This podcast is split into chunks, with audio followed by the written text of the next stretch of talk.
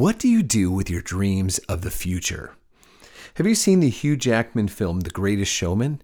It's kind of this musical reimagining of the life of P.T. Barnum. It's one of those stories that reaches in and grabs your heart.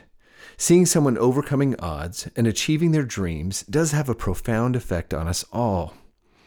Which leads me to ask the question of how we determine if our dreams are from God or if they're based on our own preferences.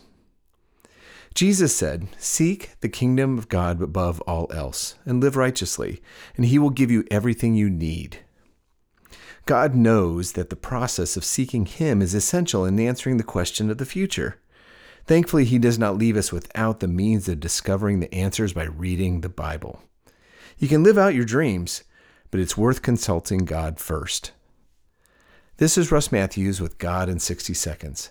To open up more space for reflection and conversation about God, go to thirdspace.org.au.